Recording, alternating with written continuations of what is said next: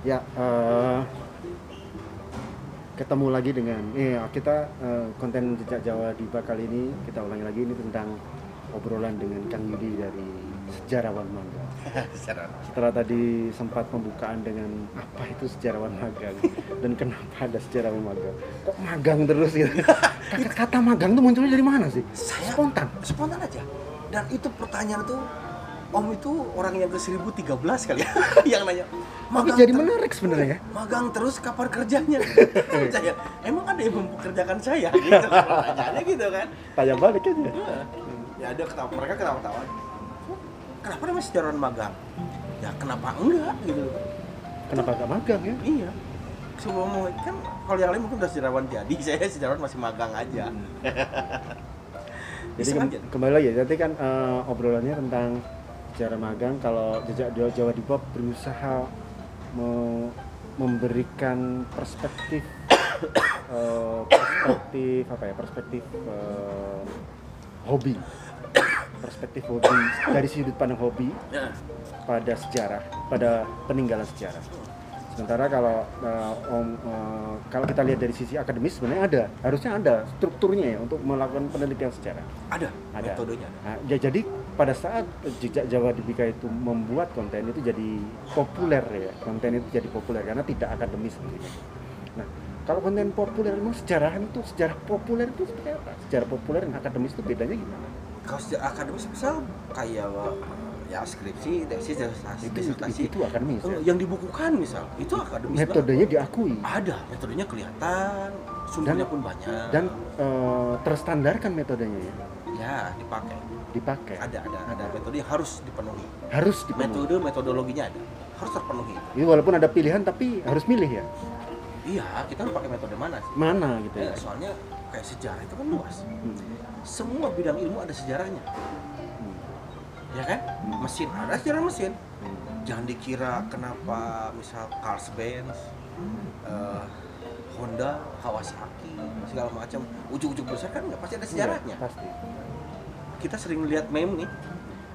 Ketika usaha anda misal sepi apa segala macam ingatlah pada 1926 Coca-Cola hanya menjual 25 botol setahun. Setahun.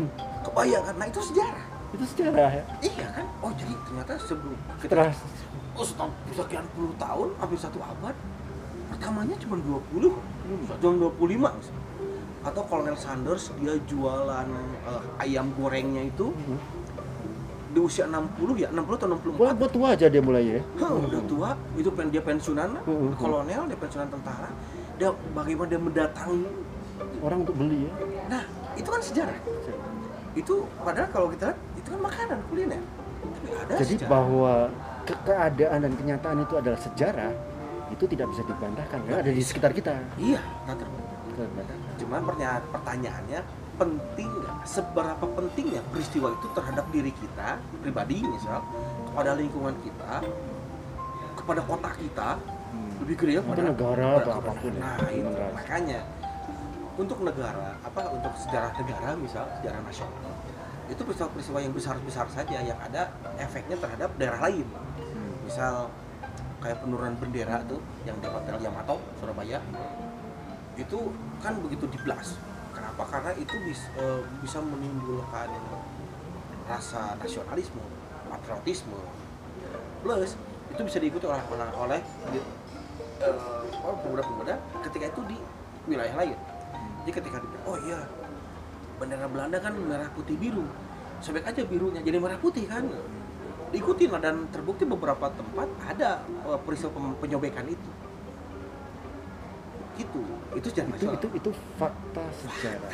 Fakta sejarah dan menjadi penting buat negara. Iya. Ya, terus ka- kalau eh, pemaknaan kan gini, kalau kalau yang sa- sa- saya bayangkan ya, walaupun ini ide sendiri ya, eh, pengen dapat feedbacknya juga nih dari eh, Kang Yudi sebagai eh, sejarawan magang. Jadi Geli ya namanya. enggak enggak enggak geli lah. Oke, itu itu itu brand yang bagus. Iya, tapi agak akan agak aneh oh sejarawan magang gitu kan. Jadi kalau mau ikutin secara magang ada di itu ya, ada di Spotify ya. Jadi itu bisa. Nanti kita masukkan di deskripsi linknya. Jadi jadi eh, eh, kalau orang memaknai sejarah misalnya begini deh ada ada Bandung. Bandung ini dulu adalah danau. Danau. Terus sekarang kita memaknai sejarah bahwa oh ke- sejarah itu tidak hanya bergantung dari perilaku manusia tapi juga alam ini bisa membentuk sejarah. Oh, iya. Betul ya itu ya? Jelas. Betul ya? Bentangan alam atau bentukan alam ini bisa mengubah sejarah.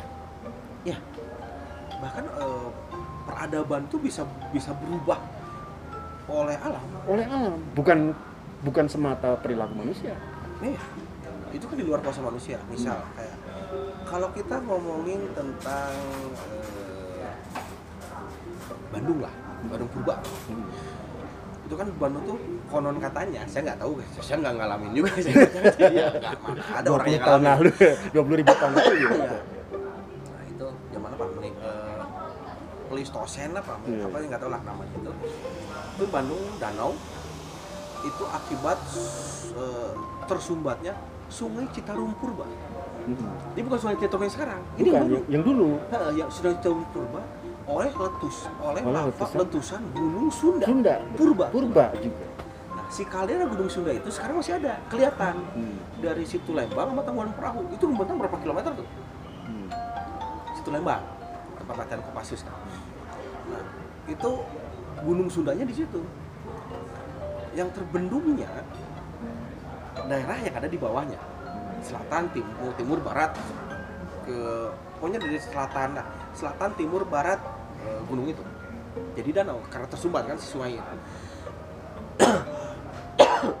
Tingginya kedalaman apa? Tinggi, kayaknya kedalaman si danau itu 40 meter ya lebih kita nggak tahu ya saya nggak tahu tapi yang pasti kalau tepiannya danau itu taksiran saya itu di ketinggian 700-an mdpl yaitu di contoh gini di Gua Pawon kan ada tuh ditemukan kan ada eh, fosil manusia manusia. Pernah tinggal di atas itu lah ya? Ah, itu kan di atas. Itu pasti tepian danau purba. Nggak mungkin enggak dia pasti deketin air. Manusia deketin air. Pasti. Nah, sekarang kita tinggal lihat misal kalau dengan teknologi sekarang mungkin bisa kelihatan. Coba kita cari nih titik mana yang tingginya sama dengan ditemukannya si manusia itu.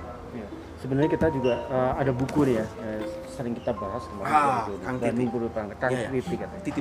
Ya di sini juga ada tuh dibahas sebelah mana itu batasnya Mm-mm. tentang danau itu. Iya ya. Kita kalau mau tahu detail mungkin eh, juga bisa lihat di sini. Cuman intinya adalah jadi benar ya bahwa bentangan alam yang berubah itu bisa membentuk sejarah. Iya. Tapi yang menarik tuh sebenarnya sejarah ini mengidentifikasi perubahan. Dia mencatat perubahan. Bagaimana sih? Dia Man- mencatat apa di? Manusianya yang mencatat ya. perubahan Manusia yang mencatat. Iya. Dan manusia untuk mengingatkan bahwa ini pernah danau misal kalau Pernah danau ya. pernah danau itu banyak daerah-daerah di Bandung toponim ya Toponim ya, Eh, namanya ya. toponim, ya di Bandung dan sekitarnya itu nama berhubungan dengan air Ci ya. Ci dari air Ci, Cilengkrang lah, Cimahi, Ci apa sih banyak banget Citarum segala macam. Ci selain Ci ada juga Seke Seke itu adalah mata air di semua ya di suatu tempat ada mata air yang airnya nggak habis habis tuh biasanya dipakai untuk keperluan sehari di MCK atau masak ya itu Kayak sumber air lah gitu ya, mata air lah, seke itu. Seke bahasa Sundanya itu Seke Jadi nama kok nama tempatnya jadi seke. Heeh. sekarang ada Seke Loa Seke loa, Seke ya. Panjang, Seke Pondok, terus Seke Jati seke jati, ya. kayak misal kalau seke loa saya lihat mungkin ada seke ada pohon loa. Loa itu nama pohon. Oh. ada seke panjang mungkin sekenya panjang. Ada seke pondok sekenya pon pendek pondok. Tapi toponim itu diakui itu secara- secara sejarah sebagai sumber dari informasi. ya orang tidak akan sema, sema nggak akan semata-mata membuat nama tempat kalau tidak ada eh, apa ya Penyebabnya. yang, eh, yang melatar belakangnya Latar belakangnya apa? ya Bikin cari bikin nama anak aja itu Ya, ya, gitu kan, kayak- pasti pakai uh, sesuatu ya. kayak gini kerajaan Majapahit kenapa namanya Majapahit Hmm. karena ketika Raden Wijaya ngebongkar alas itu dia ngebuka alas dia makan buah maja makan buah maja ternyata buahnya pahit ya udah Mojopahit kayak gitu kan hanya semacam semacam itu Jadi diakui itu ya. ya Secara secara akademisi pun diakui. ya karena membuktikannya susah tapi itu mentifek jadi eh, keyakinan yang tumbuh di tengah masyarakat Itu diakui. iya Secara akademis oke. Iya karena ya susah juga buktiinnya. Tapi ini udah jadi uh, turun temurun Hmm. sedimentifek Apa se? Sedimentifek. mentifek Mentifek. Ah, kayak ada artifak kan Oh. artefak artifak Artifak. buktinya ada Bukti. jadi ada mentifek mental Mental. Men- jadi secara mental dia tahu saya meyakini nih bahwa Di sini, di sini tuh ya kayak gitu kenapa namanya ya ya dari dulu udah sudah seperti itu Kan Ciparai ya. nah Ciparai terus ada Ci ada Cimahi. Heeh, ada Ci ada Seke ada Tanjung Tanjung. Tanjung itu kan daratan yang menjorok Tanjung ke air ke air. Ya. ada Tanjung Sari di sini tuh. terus Tanjung Pura Hmm. Tanjung apa lagi ya di daerah sini Itu itulah ada di Bandung ya. ada Tanjung Sari itu di Sumedang masuknya Sumedang deket Jatinangor kampus Hmm. Jatinangor nah Tanjung Sari itu adalah tepian di Tanjung Purba batasnya itu timur batas timurnya itu Tanjung Sari Otomatis si nama ini Ya. me- me- menjadi peninggalan sejarah juga. iya ya? kenapa Tanjung Sari terus ada Ranca Ranca, Ranca, itu ranca tuh apa? eh, rawa Oh gitu. ranca ekek, ranca kasumba, ranca orai, ranca loak, ranca segala macam. Ranca Bali. Nah, ranca, ranca itu rawa. Ada ci, dari cai ya, cai, seke, ranca, terus Tanjung. tanjung, bojong. Bojong, bojong itu apa? Bojong itu air yang masuk ke semacam teluk. Bojong. Kebalikannya Tanjung. Bojong. Ada. Bojong Loa, Oh, bojong loa. Bojong Koneng. Nah, itu. Nah, itu. Bojong kan keting intinya tempatnya di atas. Di atas tuh, bojong itu di atas. STM saya itu Iya. di atas, di ketinggian. Eh, Sekarang di ketinggian, dulu di pinggir danau. Bisa jadi. Bisa jadi, Bisa kemungkinan besar. Bukan besar gitu. Terus apa apa ya? Cari seke bojong bantar juga ada. Bantar. Bantar tepian kan. Hmm. Kalau salah tepian kalau bantar. Ada bantar kalong, bantar kebang, pokoknya hubungannya dengan air aja. Hmm. itu sangat, banyak. Dan itu bukti bahwa oh iya ternyata eh, leluhur orang Jawa Barat orang Bandung tuh erat dengan air. Terbukti dari penamaan wilayahnya. Kayak gitu. Seperti Citarum. Kenapa namanya Citarum? Saya yakin sungai itu nggak ada namanya dulu yakin Ada yang ngasih nama ya. ya kenapa namanya Citarum Pasti ada back, back backgroundnya. Nah, iya, saya curiganya di tepian sungai itu Banyak pohon taruh. banyak pohon taru. Nah, kenapa ada kerajaan Tarumanegara? Karena di pinggir Citarum. Negara tepian Citarum. Soalnya kita juga temuin eh, Kang Yudi di di daerah Karawang itu ya, tempat dekat kami tinggal eh, tim jejak Jawa tinggal itu. Di situ eh, muncul misalnya kayak eh, eh, pura, belakangnya pura, Tanjung Pura. Tanjung Pura. Nah, itu dekat air kan? Terus eh, Sukapura, Sukapura. terus juga itu air juga pura itu. Pura bukan? Kalau pura apa? Kayak kota ya.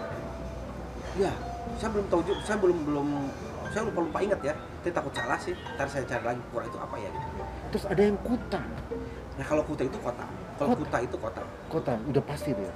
Sekarang justru ada yang namanya kuta mana, kuta kuta tandingan itu tempatnya yang sekarang udah sangat sepi. Berarti dulunya kota itu apa gimana? Ya, tapi Mungkin kan begitu ya? Kita nggak usah ngebayangin kota yang sama sekarang gitu kan. Dengan dulu. Iya. Jadi kotanya mungkin sebuah ada peradaban. Ada kampung Ada gitu. iya peradaban apa sekarang. Udah cukup ya. Iya. Kan di untuk untuk kota itu ada kutanya, ada gili-gilinya biasanya, ada gapuranya, gapura itu lawak saketangnya, Gili-gili tuh. batas. Coba. Nah, itu kan banyak. Ada lah eh, ya hal seperti itu. Nah, sekarang kita tinggal tinggal ngebayangin aja kira-kira yang disebut kota itu seperti apa ketika itu. Ketika itu dengan konteks waktu itu Iya. nggak bisa selalu dengan ya pasti nggak pas lah. nggak nggak fair kalau Nggak fair dengan konteks sekarang. kayak gitu